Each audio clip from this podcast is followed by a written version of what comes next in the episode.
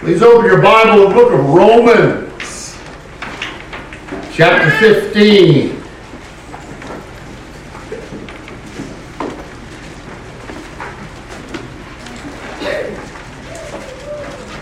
Romans chapter 15. I want to read verse 5. I want to talk about something that maybe you've never heard the message of.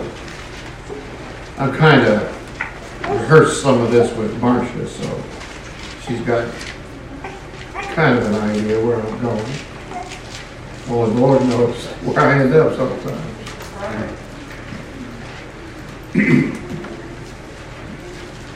Romans 14, verse 5. One man esteemeth one day above another. Another esteemeth every day alike. Which one should we be lying?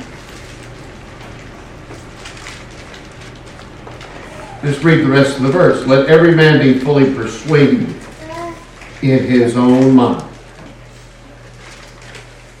I have to admit, I was a little miffed a couple of months ago, and not one of you sent me a Groundhog's Day card. But there are people who make a big day about certain days. Days like names, like images, like gestures, can suggest different things. For example, probably most of you have watched television in your lifetime. And if I say the name Barney, what do you think of? Nipping in the bud. You think of the deputy on Andy Griffith. Sure enough. But some people don't think quite that way. They think of Fred Flintstone, buddy. Hey, Fred. And if you're a little bit younger, you might think of a purple dinosaur. But the same name brings up different ideas. You know, the word joint, if you're a carpenter or a plumber, it means one thing. If you're a doctor, it means something else.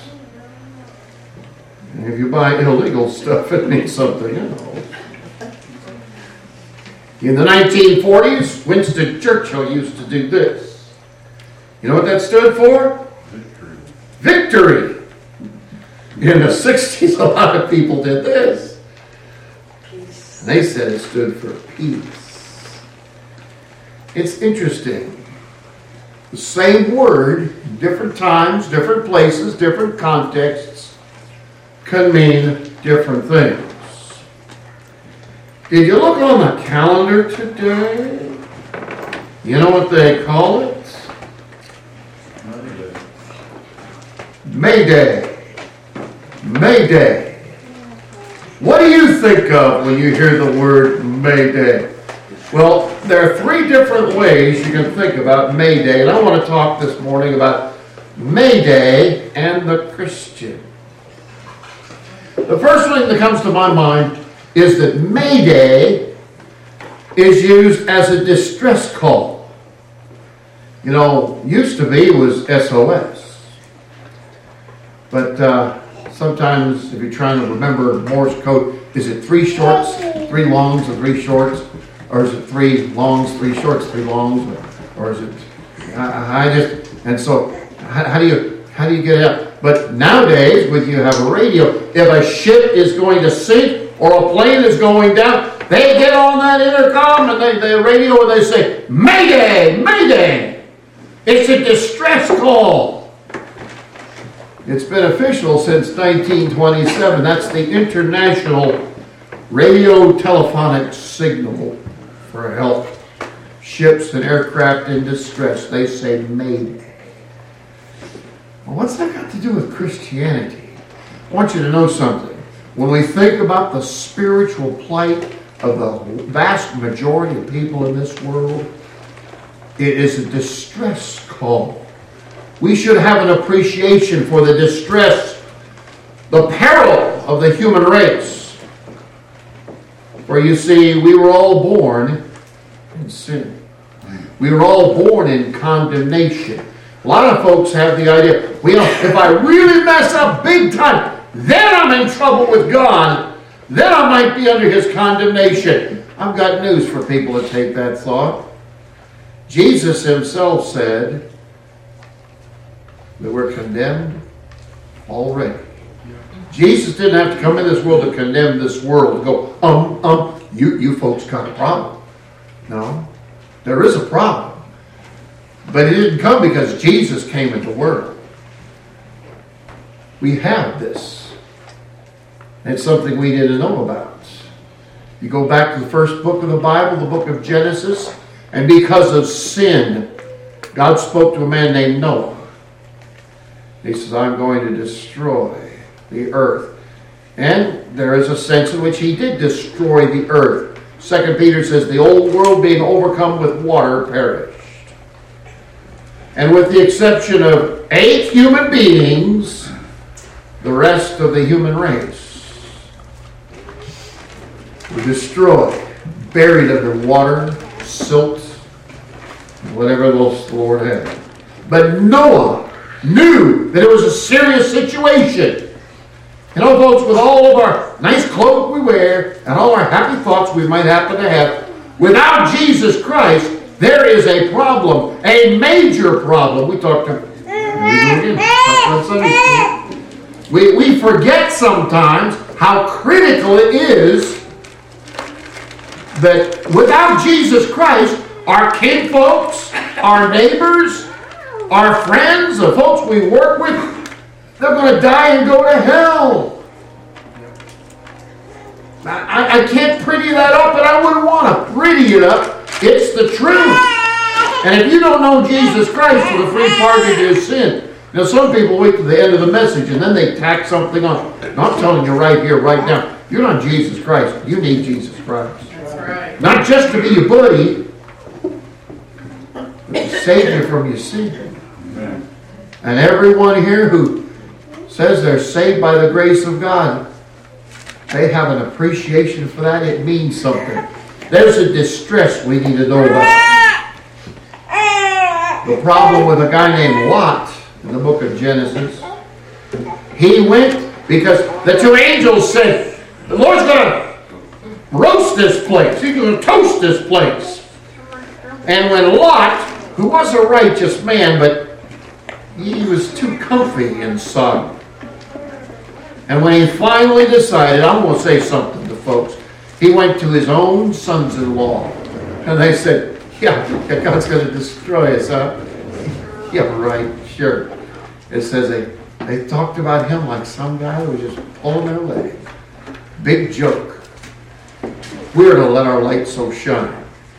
We're to be the salt of the earth such that when we tell people about their great spiritual need, and if you're a sinner today and you have a need, hey, you might have the nicest house, you might have the best car. You might have a great job. You might have money in the bank. You might have a great report from the doctor on your health. But without Jesus Christ, you're going to die and go to hell. There's no two ways about that. Sometimes we, we might want to shy away from that. But ever since Genesis, we're reminded of the condemnation of our sin, the penalty of the there. In the book of Daniel, it tells us how that a king named Belshazzar, it was party hardy time for him until they saw the fingers of a man's hand writing on the wall. We get that expression sometimes. Can you read the handwriting on the wall? Do you realize how serious it is? Oh, it's great to get news about so many things in this world. And it's wonderful to say congratulations when people have done some things, but the greatest thing, I, I was in one place where somebody made a profession of faith, everybody clapped like they were on a game show or something. But it is a cause of rejoicing have that turn around. In John chapter 7 and verse 37, the folks having a big feast day, having them a good time. Nobody's going to spoil our fun. And you know what Jesus did? Some would say he was the killjoy because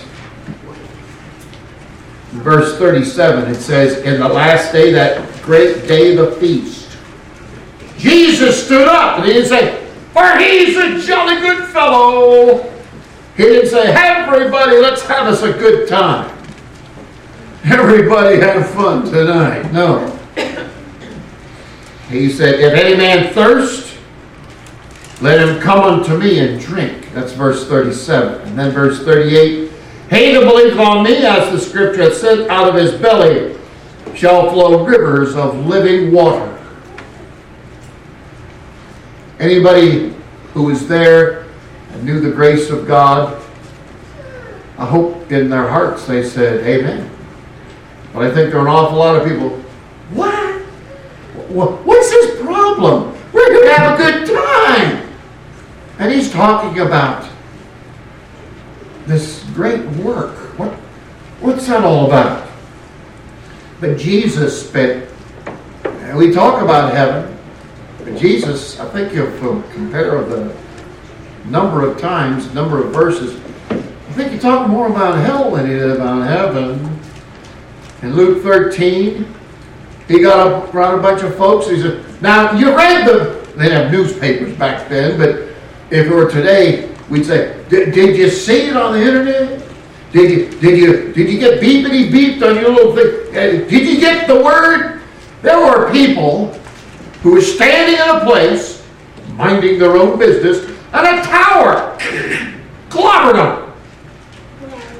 And Jesus said, Do you suppose, this is in the 13th of Luke, first five verses, do you suppose that those people that got clobbered when that tower fell on them? do You think it's because they were such wicked sinners and not me. You know, don't read about stuff like that happen to me because I'm a pretty good guy. No. Jesus says, except ye repent, ye shall all likewise perish. That's true today If you don't repent, you will perish. So that's a downer. That's bad news. Well, the good news is is Jesus Christ. Amen. In the next couple of verses, he says, or there was a time when this authority went in and there were a bunch of folks that, said, well, we're going to worship the Lord. And their blood was mixed with that of the sacrifice. I'll bet you suppose that uh, those people who died that way, they were wicked sinners worse than anybody else. And that's why God let that happen.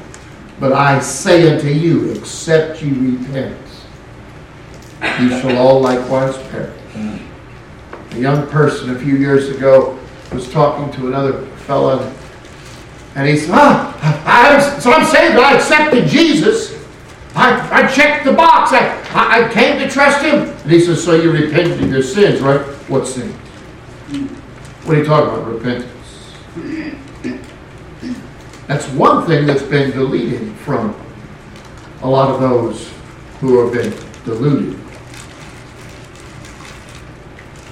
In Matthew chapter 10, verse 28, Jesus says a lot of people are concerned about what people can do to your body.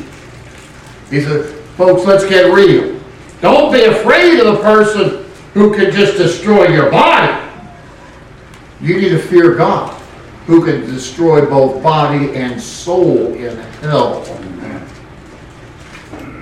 Jesus didn't smooth the waters. He told the truth, though. The truth that we need to know. The truth we need to hear. That's one of the motivations for God called preacher to stand and week after week, year after year to proclaim the Lord because you can't save yourself. This church can't save you. This tank can't save you. If you come to the table and take Lord's Supper, that won't save you. No. Only the Lord can. And only the Lord does. There's a song, I don't know if it's in our hymnal, that says, Rescue the perishing, care for the dying, That's serious business, folks. We need to know that. In the little book of Jude, right before the book of Revelation, some people in their hurry to see how the story ends, they rush to the book of Revelation, but stop just short of that. Jude, the 23rd verse. Others saved with fear, pulling them out of the fire, hating even the garments spotted by the flesh. I don't think that's talking about salvation, but there are people who may indeed be saved, but they're not talking like it, they're not walking like it, they're not thinking like it. And they need to be told, get serious. Get right. We need to keep that in mind. None of us getting any younger. We have a cause for which to fight. We have a calling that we need to obey. And so, it says, there are others. Verse 22 says, some have compassion, making a difference. You can make a difference for the cause of Christ. So he said, I can drop 10 bucks in the Salvation Army bucket. I can help somebody this way. I can do something else to help somebody. The greatest thing you can do for anybody is tell them about Jesus Christ. Amen. Did you know that? With your life, with your mouth, with your consistent, faithful obedience to Jesus Christ. Be that change. Even the world has says, be the change that you want to see in others. Very important. Paul puts it pretty clearly. I think I mentioned it when we were having question answer time in Sunday school in uh, 2 Corinthians, chapter 5 and verse 11.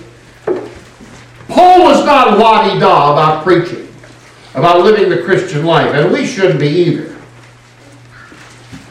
2 Corinthians chapter 5, verse 11. Knowing therefore the terror of the Lord, we persuade men. Why do we want to be right? Why do we want to think God's thoughts after Him? Why do we want to be lined up with what He says? Why do we want to delight in His Word? Because it's the truth. Because it's our life. Because it's what we need. And it's the message that this world needs. When I was quite a bit younger, real popular song, What the World Needs Now is Love, Sweet Love. What the world needs is Jesus Christ. And Jesus did not say, Look, I'll take care of saving them, and you just you just go into your little houses of worship, and within those walls, you can be as pious, you can be as holy, and you can be as sanctified. And then when you leave, be like everybody else. That is the supposition a lot of people have. See how Sunday school preps me? We need to know that there is a difference we have a home in heaven. Our sins are paid for. The birds don't have any redemption for their sin, but yet they chirp and carry on. They're taken care of. The Lord takes care of you. He's the one who we live and move and have our being. So he said, why should I praise God? Well, are you breathing? That's, that's reason enough. Let all them that have breath praise the Lord. When you stop breathing, you can stop praising God in His Word. Do you? Well, that's the way it is. Knowing therefore the terror of the Lord, we persuade men, Mayday! Mayday! It's a distress call. And somebody said, well, God's God's just this cosmic softy. He's He's this groovy dude, you know. Now, Hebrews 12 29 says it correctly. Our God is a consuming fire. Don't hear a whole lot of sermons along those lines these days, do we? That's one way to think about Mayday. Now, maybe you don't know what I'm about to talk. And that, that's okay. But I want you to know that there's a whole part of this world who has been in the grip of a humanist idea. A guy named Karl Marx had nothing to do with Groucho. different Marx entirely. He wrote a work in which he said, We can make the world a better place. He had no hope, no confidence in any religion. In fact, he referred to religion as the opiate of the masses. That's just something they dope you up with so they can charge you and assess you and keep you under their thumb. May the 1st is also, since 1886, been celebrated as a special day, a holiday for labor that the Union set aside here in the United States. It was on the 1st of May, 1886, and men chose to strike for an eight hour working day. There was a time when men worked a lot more than eight hours in a day. Fact, it wasn't that long ago, they worked 66 hours a week.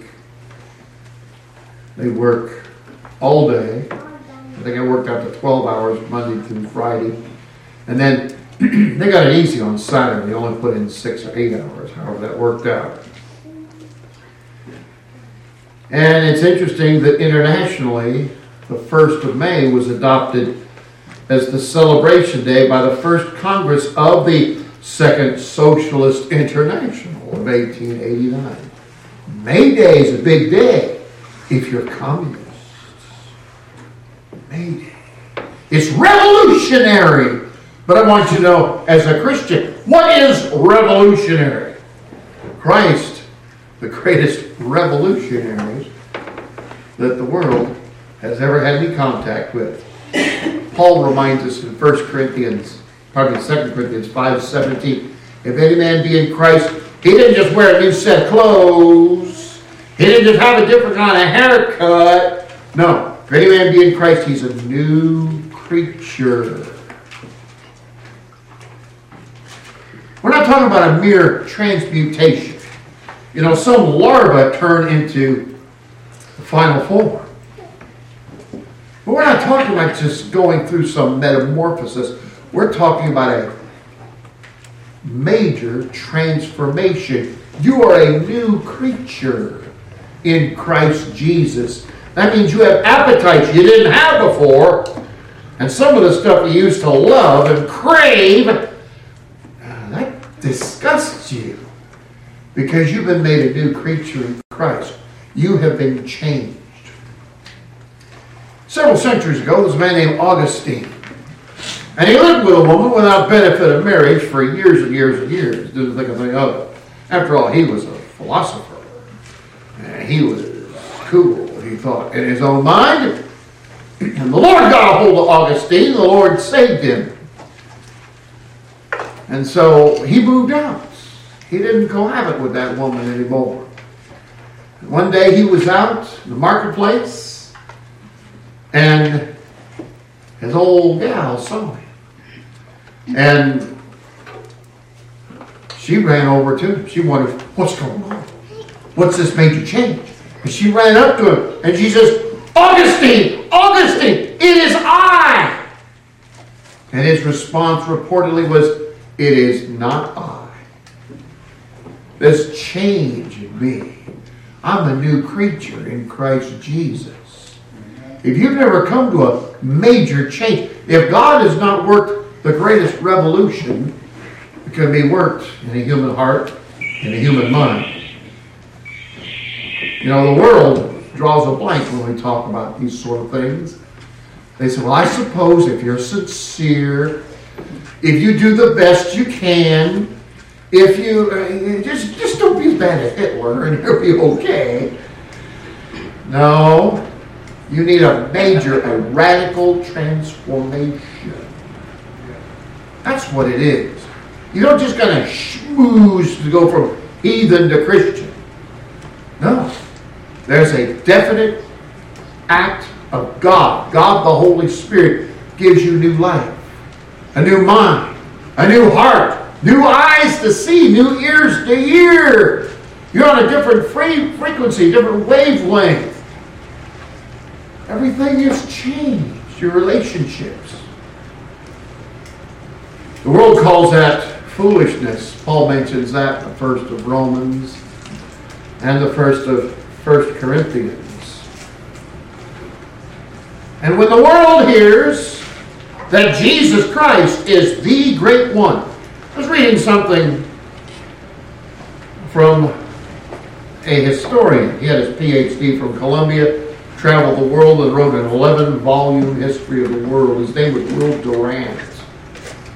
And when he was being interviewed in, late in life, they asked him, Who is the individual that has been most significant in American history, uh, not American, in world history?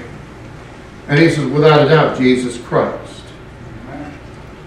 Now, Will Durant studied to be a Jesuit priest. And he went from that to studying in a communist cell. And one of the things the Lord used to kind of make him assess what he was doing, one of his buddies made a bomb. The thing blew up, killed the buddy, but Will was spared. Now, if he was a saved man, he hid it pretty well. But he had the intellectual awareness that nobody has influenced the history of this world more than Jesus Christ. A true revolutionary. And when Paul, in the 17th of Acts, was called to speak in a place in Athens called the Areopagus, and he was there talking about God in general, And they said, okay, okay. He talked about God made the world. Oh, okay, okay. And, and he's done some fantastic things. Okay, and they're with him. He, he sent his son, Jesus. And they're still with him. And Jesus taught great lessons, performed great works, and the world despised him and they called for his crucifixion. And he died! And he was buried! And then he rose from the dead. Ah! Some of the crowd says, That's the stupidest thing I ever heard. We don't want to hear that kind of foolishness raised from the dead. Well, we're with you up to that point. Thankfully, the book of Acts also tells us that there are those who said, We will hear you again of this matter. You know what? Not everybody's going to listen when you witness to them. Not everybody's going to give a hoot. But there are some with whom you can make a difference. Be, that's right. if they don't have ears to hear, they're not going to hear. But if you don't say anything, even if they have ears to hear, they're not going to hear it from you. They're not going to hear it from me. If we don't witness, so well, if they're not elect, well, that's true, but you know, if they're elect, God will get His word to them somehow. I'd much rather come from somebody who knows something about grace. What an opportunity.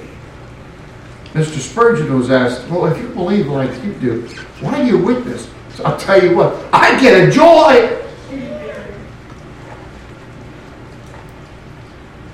When somebody says, Look, I got this prize. That's nice. I got this award. Wonderful. I was recognized for that's wonderful. You want to see me light up? You come to me and tell me, the Lord turned on the light bulb. The Lord gave me eyes to see. I rejoice in Christ Jesus. There's nothing greater than that. Oh, I'm thankful for the many blessings I've had in life. And outside of salvation, I'm thankful for my dear wife and the opportunity to preach the gospel. But far and above those and anything and all combined is Jesus Christ died for my sin. Amen. And I hope you can say that as well. You know, the confidence that Paul had when he was talking to represent himself in Acts 24, he said, Let me tell you what, folks, I was reared in the strictest sense as a Pharisee. But you know what? I rejoice in Christ. And that confidence in Him, a lot of you consider heresy, but it is the truth. I look to Jesus Christ. He is the truth. He's either the truth or you've got a problem. We all have a problem unless we see Jesus Christ as the way, the truth, and life. He wasn't fooling around. He wasn't exaggerating when he said that. He's not one of many truths. He's not one of many ways. He's not one of many lives. He is the one. You know, when he was in exile, Napoleon got to thinking, because twice he tried to take over the world, and the Brits beat him down twice. And while he was on that island, he got to thinking about Jesus. And he said, he never had an army. He never fired any shots at people. No, he didn't try to conquer any territory, but yet his influence is greater in the world than anything I or anybody else has ever accomplished. An anonymous author wrote a little, ditty about one solitary life, talking about the effect Jesus had on the world and the successive generations throughout the world. Oh, the world says, you know, we're going to close down all these churches. And we're going to we're going to burn all these Bibles, and the only place you'll find a Bible is in a museum someplace. There was a man in France who said a hundred years from now, there won't be any Bibles. Well, a hundred years after he died, his house that he was living in and made that proclamation came up for sale, and the folks that bought it represented the French Bible Society. They put in printing presses and printed Bibles 24 hours a day. so I've given you two. There's one more. A few years ago, the 1st of May was selected as our National Day of Prayer. You heard of that? Public schools have a see you at the pole opportunity so that on or about the 1st of May, they go out to the flagpole and they make a circle and they have prayer. One day a year they have prayer. That's pretty good, isn't it? What about the other 364 days? See, there's a problem with that. When we designate one day, that means all the rest is, well, that's, that's not really the day we do that. You know what day we as God's people are supposed to pray? If it ends in a Y, that's a day you ought to pray. This is the day that the Lord has made. We will rejoice and be glad in it. You think that was a Sunday? I don't know. It might have been a Thursday. Did God make Thursdays? Absolutely. Every day of the week. That's just what we do sometimes. We have in our culture gotten to the point where it's Sunday. That's the day we honor the Lord. And I'll go back to the book of Acts, chapter 1. It says, daily in the temple and house to house, they gathered, they sang, they prayed, they studied every day. Every day. You know, if we had Monday church and Tuesday church and Wednesday church, oh, we don't have Wednesday, don't we? Some people, I think. A Thursday church, a Friday church, a Saturday church. One guy I know, he, he took Marcia and me out for lunch, and he says, We have church on Saturday. We worship the Lord on Saturday. Well, nothing wrong with that, but uh, you can and ought to worship Him at least in your heart every day. Well, let's, let's not be exaggerating. You know what? I don't just eat on Sunday. If you doubt that, just ask Marcia. She buys groceries for every day of the week. And I, she puts it on the plate, and I do my best to clean that plate. I try to be a good husband that way.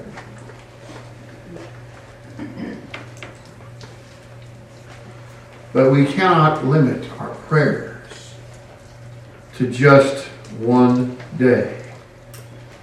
There are some people who say, oh, this is, you know, a few weeks ago we had what the world calls Easter Sunday. Like, this is Resurrection Sunday. Guess what?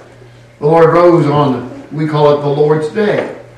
Every Sunday is the weekly reminder that Jesus rose from the dead. Amen. Yes, he lived, and that's great. And yes, he died sacrificially, and that's great. But he rose from the dead. And he rose a victor for all his foes, as the song says. And we designate the fourth Thursday in November as Thanksgiving. Is that the only day you give thanks? Shame on you. We ought to give thanks. Men are always to pray and not to faint. We'd rather faint sometimes than pray. 1 Thessalonians 5.17 it says, pray without ceasing. You pray one time about something, well, that's the first time. But it also tells us the effectual, fervent prayer of a righteous man avails much. That means we're to keep on keeping on. Keep on keeping on. If you really want something, if you really need something, now there's a, well, God knows we need those things. Yes, and the same God who knows what we need also says, ask. Jesus, ask your heavenly Father. Ask, and ye shall receive. Knock, and it shall be open unto you. If you don't ask, how badly do you want it? Our prayer should be, Lord, give me what you would have me to have. I know I've told you this before, but we have some guests, so it may be the first time they ever heard this. A certain person came to me, and when they realized that I was a preacher, they said, Pray that we'll get money. And I said, I'll pray for the Lord's will. They said, No, don't pray that. Pray that we'll get money. Because they made up their mind what they really wanted, what they really needed. I don't think they made it a priority as for the Lord's will. And no matter what you're doing, any day that ends in a Y, Lord, may I think, may I go, may I be as you would have me to. You are to have the priority. You are to have the, pre- the preeminence in my life. Continuing in prayer. That's what the scriptures say. And not only when, but when. So when I go to church, I like to bow my head. That's good. You ever bow your head in the cab of your truck? Ever bow your head when you're in the shower? And I don't recommend if you're behind the wheel that you bow your head when you're going down the highway, but uh, you can pray with your eyes wide open. Men ought always to pray, not to faint. Paul told Timothy in 1 Timothy chapter 2 and verse 8, I will therefore that men pray everywhere. Not just in the pews, not just on Sunday, not just when you're in a tight. I'm so proud of a dear lady who, when her husband was by the doctors, they'd given up on. They called the family in three times in five days to say, you better say goodbye to Papa because this is it. And they, the doctors went to this dear lady and said, Ma'am, we're sorry to tell you this. We've done all we can do. He's in the Lord's hands now. And she didn't just throw, well, okay. No, she said, Doc, I got news for you. He's always been in the Lord's hands. That's not just true for somebody on what the world would call their deathbed. Men ought always to pray. Everywhere they ought to pray. We love to go to the Gospels because there we have those red letter words, the words that Jesus said during his earthly ministry, rendered in English for our benefit. I want you to see how the 18th chapter of Luke opens. Jesus would sometimes give parables, earthly stories with heavenly meaning. It says he spake a parable unto them to this end. This was his objective. You know, if you're a school teacher, you get to write objectives. What a, what a joy. What a blessing. And so the objective, why am I going to spend time and, and talk about this and inculcate this concept to these boys and girls? Why do it? That's your objective. Jesus gave this parable, and here was his objective. It tells us what he was driving at, what lesson they're supposed to get out of it. That men ought always to pray and not to faint. You know what we do when we get bad news? Woo! We faint. Or we curse. Or we question. Or we complain. We ought to pray. It's never a wrong time to pray. It's never a wrong place to pray. If Jonah could pray from the belly of a whale, I think you can pray anywhere, anytime, any circumstance. And so when I hear people say, Mayday, it's a it's a great challenge to us to let us know about the distress. It's a great realization and reminder that we have a revolutionary message. And May Day, every day, a day to pray. What do you think of when you hear of May Day? Brother, we have some